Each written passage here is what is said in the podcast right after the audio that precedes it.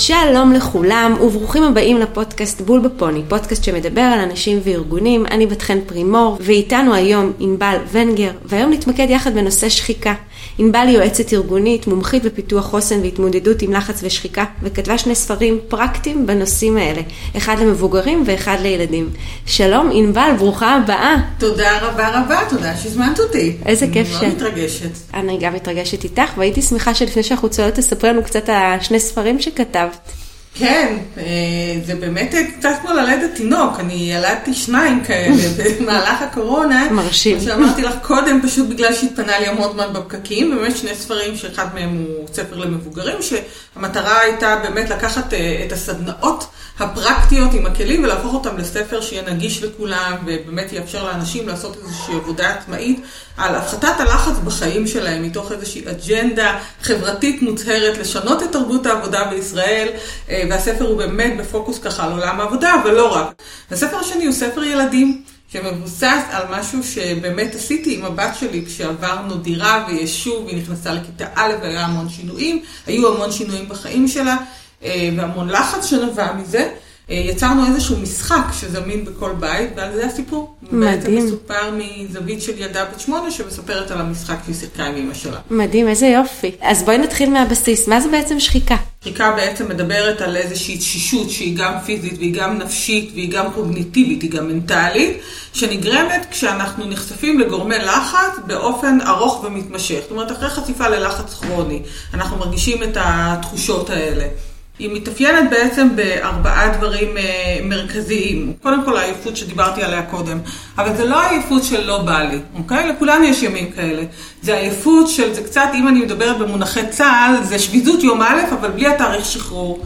אין לך כוח לקום בבוקר וללכת לעבודה, ומי שחווה שחיקה יודע, זו, זו תחושה מאוד קשה, שיש איזשהו מחנק, יש איזשהו כזה פה בגרון, שכאילו לא בא לך לצאת מהמיטה, וזה הדבר הראשון והמאוד מאוד מרכזי, אבל זה נמשך. הדבר הבא זה, זה אפתיה.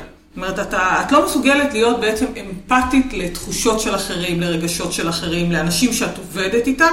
שוב, כל הסימפטומים שאנחנו מדברים עליהם הם כרגע אה, שחיקה בעולם העבודה. אפשר לראות את זה בצורה מאוד בולטת אצל אנשים למשל שנותנים שירות, או אנשים שהם מטפלים. כשאנחנו הולכים לרופא והרופא לא מרים את העיניים מהמחשב ואת מרגישה שיצאת מהחדר שלו ואת מספר תעודת זהות, אז זה יכול לעורר אצלך את הנורה האדומה שאולי מדובר פה בשחיקה. הסימפטום השלישי שלנו הוא תגובות ציניות. ופה אני מאוד זהירה כבן אדם ציני. ואני תמיד אומרת ככה, את יודעת, גם כשאני עובדת עם ארגונים ועם מנהלים וככה, עם עובדים, ש, שהומור זה, ואנחנו נדבר על הומור ועל החשיבות שלו, דווקא בשחיקה באופן מאוד עמוק אחר כך, אבל יש הבדל בין ציניות להומור. בציניות בדרך כלל יש מישהו שנפגע. אוקיי? אז הומור כן וציניות לא, אבל אנשים שהופכים להיות מאוד מאוד ציניים, הרבה פעמים זה סימפטום של שחיקה. והדבר הבא זה נקרא בשפה המקצוע, המקצועית חוסר תחושה של הישג אישי. אוקיי? Okay? אני קוראת לזה, אז מה אם השגתי? שום דבר לא מרגש אותך. את לא באמת מתרגשת מזה שכתבו לך מכתב תודה, או שהמליצו עלייך, או שנתנו לך פידבק חיובי, או שהצלחת להגיע ליעד בפרויקט מאוד מאוד חשוב, או כל דבר אחר שיש בו הישג, זה לא מרגש אותך. זה כאילו לא עושה לך את זה יותר. אז מה, אוקיי, טוב, יופי, הלאה. אוקיי? והדבר האחרון זה פשוט הימנעות מעבודה. אנשים שחוקים הרבה פעמים עושים את כל מה שהם יכולים, לפעמים באופן לא מודע לחלוטין, לא לבוא לעבודה. אוקיי, הם מאחרים, הם לוקחים ימי מחלה, הם לוקחים ימי חופש, אבל זה לא באמת ממלא אותם, הימי חופש האלה. הם יעשו דברים אחרים במהלך העבודה, הם יהיו בפייסבוק, והם יהיו בוויינט, והם יהיו בגוגל וביוטיוב וכאלה, אבל הם פחות עובדים. הם בהימנעות. כן? אני חושבת שככה אלה הם הסימפטומים המרכזיים של שחיקה. ואני חושבת שכן צריך לקחת בחשבון, אם אני מסתכלת רגע, אני רוצה לזהות שחיקה על עצמי, או אם אני מנהלת או מפקדת על העובדים שלי או החיילים שלי, אז אני הייתי רוצה לראות גם את זה וגם את זה וגם את זה וגם את זה, אוקיי? Mm-hmm. לאורך זמן. Mm-hmm. מה, מה הם הגורמים לשחיקה בעבודה? האם היום, אחרי כמעט שנתיים אה, של קורונה, יש שינויים בגורמים לשחיקה? קודם כל כן, התשובה היא כן. המחקרים שנעשו בתקופה של הקורונה, כמובן שהיא יצרה פה כר פורה לחוקרי הלחץ והשחיקה, המחקרים ש, שיצאו, ב, אפשר להגיד, בשנה האחרונה, הראו שאנחנו נשחקים יותר מהבית. מאשר מהעבודה. וזה נכון בעיקר לאנשים שעובדים מהבית. Mm-hmm. ולא רק אלה שיש להם ילדים וילדים קטנים. אוקיי? אנחנו נשחקים יותר מהעולם, אוקיי? האישי שלנו, מאשר מהעבודה, והרבה פעמים דווקא העבודה היא הקרן אור, היא המקום שהוא יציב, שהוא בטוח, שהוא הדברים, לרוב האנשים זה גם הדברים שאנחנו אוהבים לעשות. ודווקא המקום הזה של העבודה הוא המקום שמכניס את האנרגיה בחזרה לחיים. ואנחנו נשחקים מהבית, אנשים שאין להם משפחות ושחיים לבד, אז איבדו חלק גדול מהעולם החברתי שלהם, וזה מה ששחק אותם. ואנשים עם ילדים קטנים, זה סאגה שבאמת היא מאוד מאוד קשה לעיכול, מבחינת היכולת ל juggling, והיה לנו את יולי-אוגוסט, ואז קיבלנו בונוס את ספטמבר עם כל החגים, ואנשים פשוט בשבועות האחרונים, אני מרגישה גם, גם על עצמי, וגם uh, מסביב, שבאמת יש רמות שחיקה מאוד מאוד גבוהות. באופן כללי, אם אנחנו מדברים על שחיקה בעבודה, אז אנחנו כן יודעים להגיד ששחיקה דווקא לא קורית בגלל הדברים הגדולים והדרמטיים. שזו הפתעה גדולה. נכון. נכון, היא לא קורית בגלל הדברים הגדולים והדרמטיים, לא בגלל שהיה לך איזשהו פרויקט נורא נורא חשוב ומהותי, ועבדת עליו שלושה חודשים וקראת את עצמך. בדרך כלל אלה המקומות שאת עובדת על משהו שעושה לך את זה ומכניס לך הרבה אנרגיה, ואת גם סיימת אותו ווואו, כזה. נכון. Okay? זה בהנחה שיש התחלה, אמצע וסוף. אבל uh, אני אתן דוגמה, אוקיי? Okay? אמרה לי פעם אחות בבית חולים לילדים. אוקיי? היא אמרה לי, תשמעי, אני לא נשחקת כי אני עושה החייאה לילד. פה אני מרגישה חשובה ומשמעותית, וזה מה שבאתי לעשות, באתי להציל חיים, באתי לטפל. פה אני מרגישה שאני מביאה את כל היכולות שלי לידי ביטוי. אני נשחקת כי למחשב שלי לוקח חצי שעה לעלות בבוקר. ובחצי שעה הזאת אני צריכה לעשות כל כך הרבה דברים, ואני לא יכולה לעשות כלום, כי המחשב שלי תקוע. אוקיי? וזה בדיוק זה. שלא מאפשרים לי להביא לידי ביטוי את הכישורים שלי ואת היכולות שלי, ואת הדברים שגורמים לי להרגיש שאני חסרת משמעות וחסרת ערך. אוקיי? ואז אני מרגישה מבוזבזת. וזה מה שגורם לי לשחיקה. עכשיו בואי נקשר את זה רגע לשאלה שבטוח עוברת לכל מי ששומע אותנו עכשיו בראש, עומס. למה עומס שוחק אותי? אוקיי? עומס שוחק אותי כי הוא לא נותן לי לעבוד. כי כשאני רצה אחרי הזנב של עצמי כל היום, אני לא מצליחה להביא לידי ביטוי את היכולות המקצועיות שלי. אני לא מצליחה להעמיק אני לא מצליחה להתרחב, להתמקצע. אנחנו לא נמצאים ב being, אנחנו כל הזמן ב doing, ואז אין איזושהי processing, איזשהו תהליך של עיבוד. נכון, משהו, מצב אוטומט. אנחנו גם לא נמצאים בביקאמינג, אוקיי? נכון. של מה שאני יכולה מקצועית להיות, אוקיי? אני לא נמצאת בבינג, ואני גם לא נמצאת בבילונגינג, שגם זה חשוב. נכון. השייכות לאיזשהו עולם חברתי, למקום, לאיזושהי תחושה שיש לי sense of place בעולם. וזאת הסיבה שעומס שוחק אותנו, כי כאילו אני כל הזמן, אני עושה ויים, ויים, ויים, ויים, אבל אין, אין איזשהו עומק. יש פה תופעה מאוד מאוד מעניינת, burnout, שחיקה באנגלית זה burnout. בשביל שמשהו יהיה out, הוא צריך להיות burn בהתחלה, הוא צריך לבעור. ואנחנו רואים במחקרים שדווקא האנשים שנכנסו עם הכי הרבה מוטיבציה והתלהבות לתפקיד שלהם, הם האנשים שהכי פגיעים לשחיקה. למה? הפער בציפיות. כגודל הציפייה, מה שנקרא, אוקיי? כי אז הם נכנסים עם המון רצון לעשות ולשנות ולהשפיע. והם פוגשים את האי אפשר, כבר עשינו את זה, אל תנסה לשנות, אנחנו שנים עובדים ככה, והפער הזה מייצר שחיקה. עכשיו, יש פה היבט ניהולי חשוב, כי כמנהלים, האנרגיה הניהולית שלנו הרבה פעמים הולכת למקומות של הנעת עובדים, אוקיי? תחשבו גם ככה על אה, תוכניות פיתוח מנהלים שעשיתם, תמיד יש סדנה על הנעת עובדים. כמה סדנאות יש על שימור עובדים? נכון. מאוד מאוד מתחברת לחיבור הזה שאת עושה בין שחיקה לבין אתגר לבין משמעות. ואת יודעת, אני, אני רואה את זה אצלי בתוך ארגונים שאני עובדת, כמה אה, מאפייני העבודה והתפקיד הם כל כך כל כך מהותיים ומשפיעים על שחיקה. אני רואה את זה בעיקר במצבים, אגב, של עמימות בתפקיד. היה ממש מחקר שלם שעשיתי לפני כמה שנים על אה, קבוצה של אנשים שאם לא ידעו את המה, לא ידעו את האיך, או שלא מבינים באמת מה התפקיד שלהם, ובאמת אנחנו רואים שכשאין מספיק אה, מידע לעובד למה שהוא צריך לעשות כדי למלא את המטלות שלו בצורה טובה יותר, אז הוא נמצא באיזושהי חוויה של שחיקה. ראיתי גם שיש ממש קשר ישיר בכל ההיבט של אה, היעדר תמיכה חברתית. זאת אומרת, אה, כשיש לנו סביבה שהיא לא מספיק תומכת, אז אנחנו רואים את השחיקה. לעומת זאת, כשיש סביבה שהיא הרבה יותר חברתית תומכת, ואנחנו רואים צוות גדול של אנשים שעובד ביחד, אז היא מגבירה את ההשפעה, היא מגבירה את הרמה של המחוברות הגדולה. וככה גם עם אה, פעילויות נורא איזוטריות או פעולות מונוטוניות נמצאות, יש הרבה דברים נוספים שגורמים לנו ככה להרגיש הרבה יותר מחוברים ויותר מוטיבציה לעשות את מה שאנחנו עושים. ויכולים להיות עוד מאפיינים, כמו שתיארת כאן, כמו, כמו שעמום בתפקיד, התחושה הזאת של החוסר התפתחות כתוצאה ממיעוט הזדמנויות למשל, או מיכולת לא ללמוד דברים חדשים, אני חושבת שזה שאנחנו נמצאים באיזשהי תהליך של התפתחות אישית ושל למידה, היא מייצרת גם המון קונפליקטואליות בתוך התפקיד. וזה מצב שבאמת ככה דורש מאיתנו הרבה יותר דרישות שהן מנוגדות למה שאנחנו באמת מאמינים בהן, או שזה באמת מצמצם אותנו.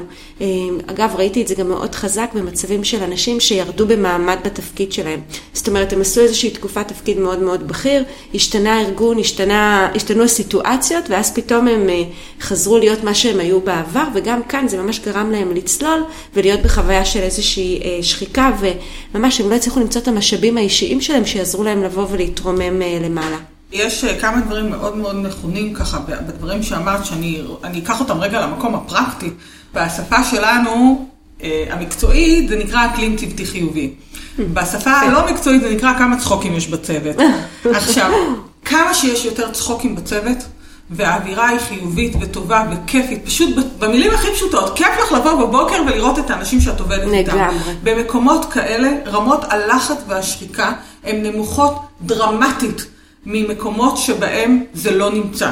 ואם זה, זה לא נמצא בניטרלי, אוקיי, אבל אם זה גם גרוע, זאת אומרת, יש קונפליקטים ומריבות, והאווירה היא עכורה, אז רמות הלחץ והשחיקה יהיו גבוהות יותר בצורה אה, מובהקת, וזה מדהים לראות את זה. אני ראיתי את זה בכל כך הרבה סקרים וככה אבחוני לחץ ושחיקה במערכות ש, אה, ש, שבדקתי, שלפעמים זה, זה אותן מחלקות, למשל במערכות כמו מערכת הבריאות או מערכת הביטחון, שזה באמת אותן יחידות, אותן מחלקות, עושים בדיוק את אותה עבודה, לכולם אין מספיק תקנים וכולם יש להם חולים במסדרון. אבל במחלקה אחת יש אווירה טובה והצוות הניהולי עובד טוב ביחד, וזה משפיע גם על השאר כמובן, ויש צחוקים, יש גיבוי, יש... זה מעבר לזה, זה אנשים ממש שומרים אחד על השני. זה יכול להיות מצב שאני אגיד לך במהלך יום עבודה, תשמעי, אני רואה שאת כבר על הקצה, קחי כמה דקות, בדיוק. אני, אני מסתכלת על הטלפון שלך, או על המחשב שלך, או על הפניות של הלקוחות שלך, או על המטופלים שלך, או לא משנה איפה. אגב, זה מה שקרה בקורונה, פתאום אתה בודד ולבד, אין את הכוס קפה הזה בין הדקים שאתה נמצא, או הפסקת הקפה של השיח הסמולטוק הזה.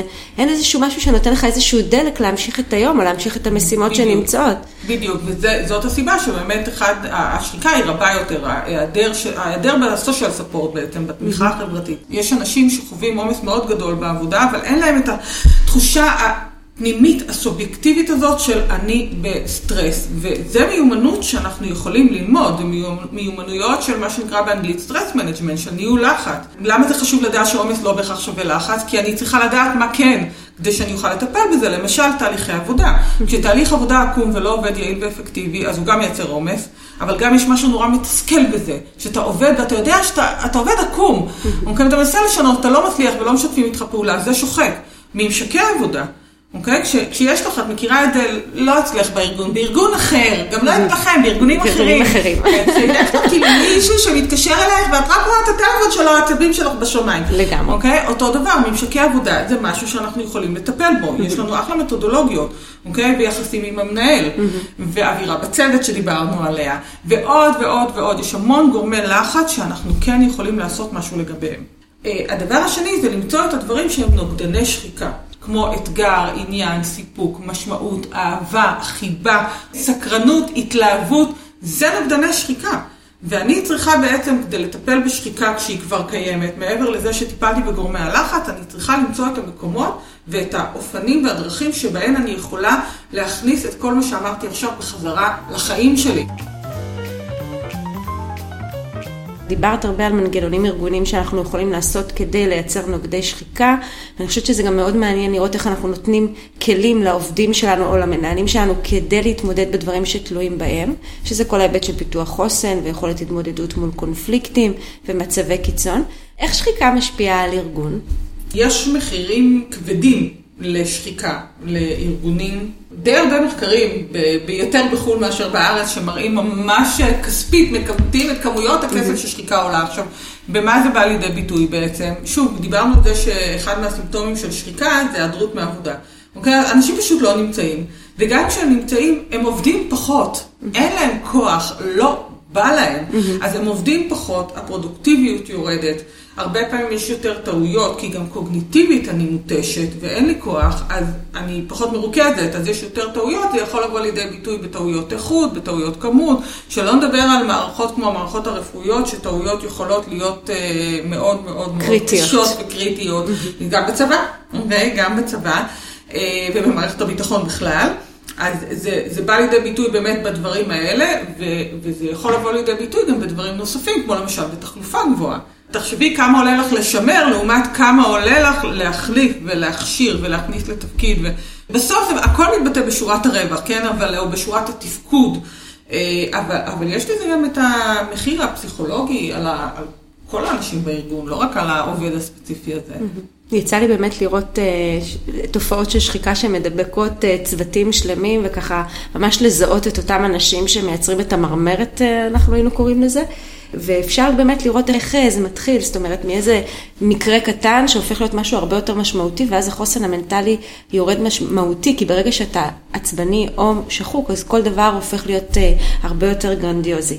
נכון. יש uh, מאפיינים ארגוניים או תפקידיים ספציפיים שמעודדים שחיקה, או לחילופין מונעים שחיקה? מקומות שבהם לאנשים יש את האפשרות להישמע ולהגיד ולהיראות, שיש גם את הפלטפורמות הארגוניות שמאפשרות את זה, בין אם זה שולחן עגול ובין אם זה ישיבות צוות. במקומות שבהם יש תקשורת פתוחה, שאני יודעת מה קורה בארגון ואני מקבלת את האינפורמציה שאני צריכה כדי לעשות את התפקיד שלי, אבל לא רק, שאני מרגישה חלק ממשהו, שאני דואגים לעדכן אותי, כי, mm-hmm. כי הארגון הזה הוא גם שלי. זה במקומות... התקשורת הפנים-ארגונית. בדיוק. Mm-hmm. במקומות שבהם יש לי תפקיד שמאפשר לי להביא לידי ביטוי את היכולות שלי, שיש לי את נוגדני השחיקה, את העניין ואת האתגר ואת הסיפוק ואת המשמעות.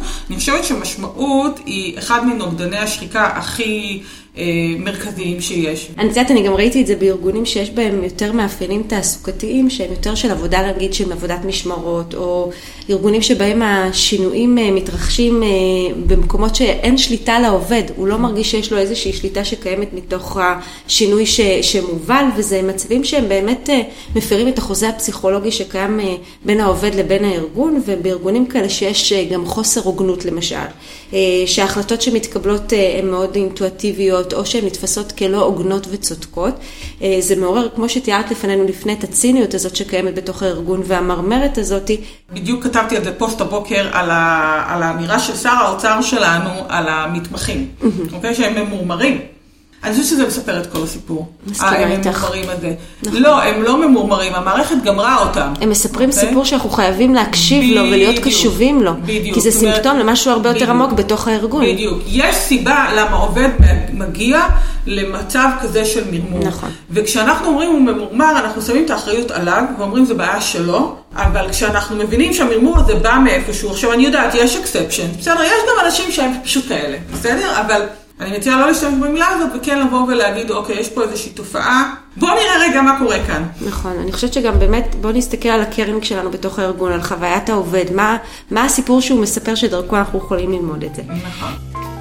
אנחנו רגילים לחשוב על שחיקה במונחים של העובדים שלנו. מה, מה לגבי ההתמודדות של השחיקה אה, שלנו עצמנו כמנהלים, כמנהלות? אה, אפילו שחיקה של עמיתים שלנו או של הבוסים שלנו. איך אנחנו מתייחסים לזה? זו שאלה מצוינת, אני, אני אתייחס רגע להיבט הניהולי של זה. אז קודם כל, כשאני שחוקה, הסגנון הניהולי שלי והיכולות הניהוליות והמנהיגותיות שלי הן אחרות לגמרי מאשר כשאני לא שחוקה.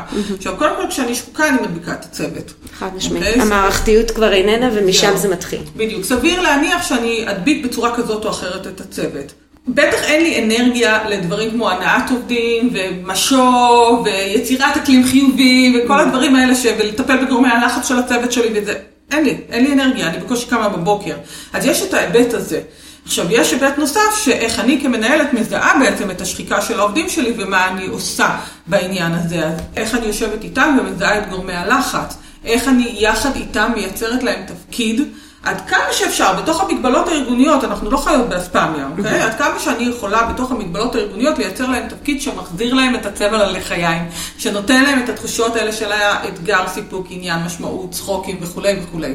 באופן כללי, אני חושבת ש... אה, וגם המחקר אה, תומך בזה שהרבה פעמים מנהלים חווים פחות שחיקה מעובדים. והסיבה היא זה שלמנהלים גם הרבה פעמים יש זווית ראייה יותר רחבה, אוקיי? הם רואים יותר היבטים אפשר להגיד בארגון, הם יותר מעודכנים, הם נחשפים ליותר אינפורמציה, והדבר הנוסף, יש להם הרבה פעמים יותר שליטה, הם יכולים יותר להשפיע.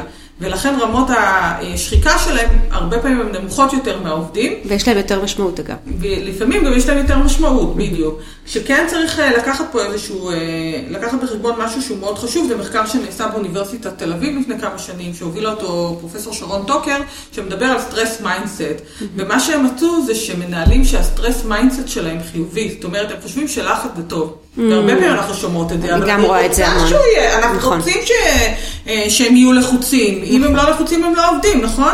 אז מנהלים שה stress mindset שלהם הוא חיובי, הרבה פעמים הם לא רואים בכלל מה קורה בשטח. הם ממש עיוורון מוחלט. ממש. השטח שחוק, גרוס, עד דק, ומבחינת המנהל הכל בסדר. זה משהו שצריך לקחת בחשבון, מחקר מאוד מעניין. אני ממש מתחברת לזה ואני רואה את זה ממש חזק גם בארגונים שאני עובדת, שהחוויה הזאת שככל שכולם אה, נמצאים בקצב תנועה ואש ונמצאים ככה ברצף של עשייה, נותן לאותם אה, מנהלים אה, תחושה שהם תחת שליטה ושהכול עובד טוב, אבל כשאנחנו מסתכלים על זה ורואים את זה כריצה של מרתון, יש לזה המון טעויות, המון מקרים של רשלנות, שחיקה של אנשים שלא רוצים להישאר וזה בהחלט בהחלט משפיע. את יודעת... אני חושבת שיש פה, סליחה רגע שאני עוצרת אותך, אני חושבת חושבת שיש פה עוד איזשהו היבט שחשוב לדבר עליו, שהרבה פעמים את בטוח שמעת את זה כיועצת, מי מאיתנו לא, את המקום הזה של... אה, שכשלפעמים יש אה, תקופות של פחות עומס או mm-hmm. פחות לחץ, ויש תקופות רגועות יותר בארגונים. יש הרבה חברות שגם עובדים בפיקים. נכון. למשל פירמות רואי חשבון. סוף שנה, דוחות שנתיים נקראים. אוקיי? אבל אחר כך הגשנו את הדוחות במרץ, אפריל, וזה, יש פתאום איזשהו כמה שבועות או אפילו חודשים שיש פחות עבודה. והרבה פעמים מנהלים בתקופות האלה מתחילות, מתחילים ל, ל, ל, לייצר עבודות רס"ר. Mm. מה זה עבודות רס"ר? כל מיני עבודות יזומות. אוקיי? גם בקורונה ראינו את זה בהתחלה, שכאילו עד שהתארגנו על העבודה מהבית, עד שככה, זה, זה היה קצת אוויר לנשום, אז לא, בואו נעשה עבודות יזומות. עכשיו, לא. זה, בשפה המקצועית קוראים לזה לנהל את המרווחים. Mm-hmm. דווקא בתקופות האלה תנו לאנשים לנוח, שיצאו יותר מוקדם, שיבואו יותר מאוחר, שיקחו יום חופש, שתעשו את הפעילויות של הרענון והגיבוש והתמיכה החברתית. תנו לאנשים לנשום. אנחנו צריכים להיטען. מחדש, כדי שנוכל אחר כך לעבור עוד תקופות כאלה. והרבה פעמים המנהלים אומרים לי, אבל אם אני עכשיו לא אשמור על הקצב, אחר כך הם לא, אני לא אצליח להביא אותם בזה. טעות גדולה. את יודעת, יצא לי לקרוא אה, לא מזמן שהשחיקה היא בעולם העבודה בשנים האחרונות הפכה להיות המגפה של הצעירים. כי יש איזשהו קונפליקט עמוק אה, בין החוויה התעסוקתית שהם נמצאים בהם לבין התפיסת העצמי שלהם. אה, יש כאן איזשהו דור, ואני לא אומרת את זה חלילה מנימה ביקורתית, שגדל מתוך מחשבה והבנה שהכל פתוח לפניו, אה, שהוא נתקע פתאום באיזשהו מקום עבודה שבו לא הכל פתוח וזה קצת קשה, אה, הופ, מתחילה להתפתח איזושהי אה, תחושת שחיקה. הדור הצעיר הוא הרבה יותר חשוף אה, להמון הזדמנויות, להרבה אופציות, הכל פתוח לפניהם, והם אה, כל פעם נמצאים באיזושהי תהליך התכתבות אה, פנימית בינם לבין התפקיד ולמה שהם עושים. גורם נוסף ככה שראו אצל דור ה-Z שמאוד מאוד חזק זה החוסר היכולת להתנתק. העובדה הזאת היא שאנחנו כל הזמן חשופים אה, הרבה יותר מהדורות הקודמים, יותר ממני בכל אופן, ואני בטוחה שגם ממך, אה, לזדיגה הזאת של הרשתות, של המערכות. ולכן גם הזדיגה של העבודה בבית היא הרבה יותר אה, מקבלת לגיטימציה. אני חושבת שזה מאוד מאוד מאוד נכון.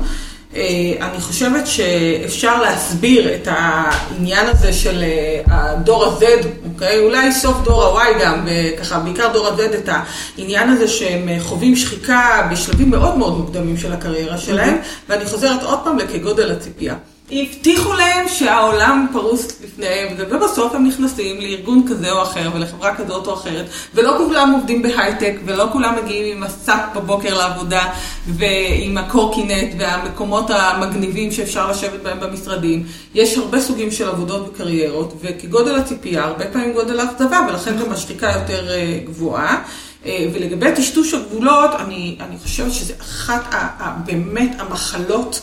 הרעות החולות של השנים שאנחנו חיים בהן, וזה מאוד מאוד החריף בקורונה, וזה חוצה דורות. כמות הוואטסאפים שאני מקבלת בשעות לא שעות, לא נורמלית. הם, הם, הם לא נורמלית, באמת, זה לא משהו שאני מכירה משאר הקריירה שלי. אני גם מאוד אוהבת שאני ככה מסתכלת, את יודעת, כשאני מנחה סדנה, אני לא מסתכלת על הוואטסאפ, הטלפון לא לידי, ואז בהפסקה אני פותחת ויש לי שלוש הודעות של תתקשרי אליי, אני צריך אותך דחוף. אני יועצת ארגונית, מה יכול להיות דחוף? אוקיי? כאילו, לא, באימא שלך, באמת, נכון. מה יכול להיות דחוף? נכון. אז יש איזשהו, הכל נורא דחוף, הכל באיזשהו urgency ואין שום גבולות, ופה אני חושבת שאנחנו צריכים לעשות את ההיגיון בשיגעון. כל אחד לעצמו. זה לא עבודה כזאת קשה. זה כן דורש משמעת עצמית, אבל זה משהו שהוא ממש תלוי בך ובך. זאת הסיבה, דרך אגב, שאצלי בוואטסאפ, כמו ששמת לב, אין ואם כחולים, שלא יודעים מתי ראיתי את ההודעה, כי אם יודעים שראיתי את ההודעה ולא עניתי אחרי דקה וחצי, אז למה את לא עונה? אז שולחים לי מייל. את יודעת, אנחנו נמצאות לקראת סיום השיחה הנהדרת שלנו, אה, שאגב יצרה לי המון מוטיבציה לעסוק בהיבט השחיקה שלי גם עם עצמי, והייתי רוצה להוסיף עוד כמה אה, פרקטיקות שבעיניי חשוב מאוד שהמנהלים ייקחו איתם אה, מחר בבוקר. אני חושבת שבאמת אחד מהדרכים למנוע שחיקה יושבות בעיקר על הוגנות. ככל שאנחנו באמת משקפים ומייצרים תקשורת פנים ארגונית גבוהה, ומדברים על תהליכים וקבלת החלטות ומתארים, ונותנים לעובד לחוות את, לחוות את כל התהליך, הוא הרבה יותר מחובר והוא. פחות מרגיש שחוק. אני חושבת שדבר נוסף זה ההיבט של הגמישות שדיברנו עליו הרבה בשיחה שלנו, בכל ההיבט של הקונפליקטואליות שקיימת בין בית לבין עבודה, ושאיך אנחנו באמת צריכים ככה אה, לסייע לעובד שלנו בקביעת משימות ולנהל את הזמן שלו בצורה טובה יותר, ולייצר באמת תרבות ארגונית שמעודדת אה, גמישות ושמה דגש יותר על תפוקות ופחות על האור הדולק או על הזמינות שקיימת אצל אותו אה, עובד. מנהלים בסוף יכולים לסייע לעובדים שלהם בעזרת זה שהם נותנים איזושהי דוגמה אישית בהתנהלות היומיומית שלהם ואת זה שהם יודעים לעשות הפרדה בין זמן עבודה לזמן בית וגם על ידי זה שהם מסירים את, אה, את הציפיות שלהם להיות מוכ... זמינים 24/7 זה מוריד המון המון סטרס. והדבר האחרון זה ההיבט של גיוון בתפקיד. בסוף, ככל שאנחנו נותנים לעובד יותר סבב בתפקידים שהוא עושה, אנחנו בונים לו איזשהו מסלול של התקדמות מקצועית, אה, אנחנו מייצרים רמיסיות. תיארת פה תקופות אה, של ארגונים שנמצאים לפי אה, בלנסים. גם כאן עובד יכול לעבוד בתפקיד מאוד מאוד שוחק תקופה, ואז ללכת על הפוגה של תקופה מסוימת כדי לבנות את הקריירה שלו, ולהמשיך הלאה, מבלי שהוא עוזב את הארגון, הוא עדיין נשאר שם, והוא מתאים את עצמו בהתאם לאתגרים שלו בחיים. אני חושבת שכל מה שאמרת הוא בדיוק זה והוא מדויק. אני הייתי מוסיפה טכניקות כמו ג'וב קרפטינג, שמאפשרת לנו בעצם לעשות איזשהו עיצוב תפקיד שמתאים באמת לעובד הספציפי הזה ולמה שהוא מחפש בעבודה. אה, טכניקות של העשרת תפקיד. ודבר נוסף לגבי כסף, לגבי שכר, אה, השכר לא מונע שחיקה, אוקיי? כל עוד הוא נתפס כהוגן. אתה, אתה לא מונע שחיקה בזה שאתה מעלה שכר. אחרי, העובד מבסוט לחודש, אחרי חודש זהו, זה זאת אומרת שזה נותן אפקט קצר מאוד, ויש הרבה יותר דברים עמוקים שדיברנו. בדיוק. ענבל, תודה רבה, היה ממש כיף. אנחנו יכולים להמשיך לדבר. אנחנו נמשיך נראה לי אחרי זה. תודה רבה לך. בכיף, תודה שהזמנת אותי. להתראות, ביי ביי.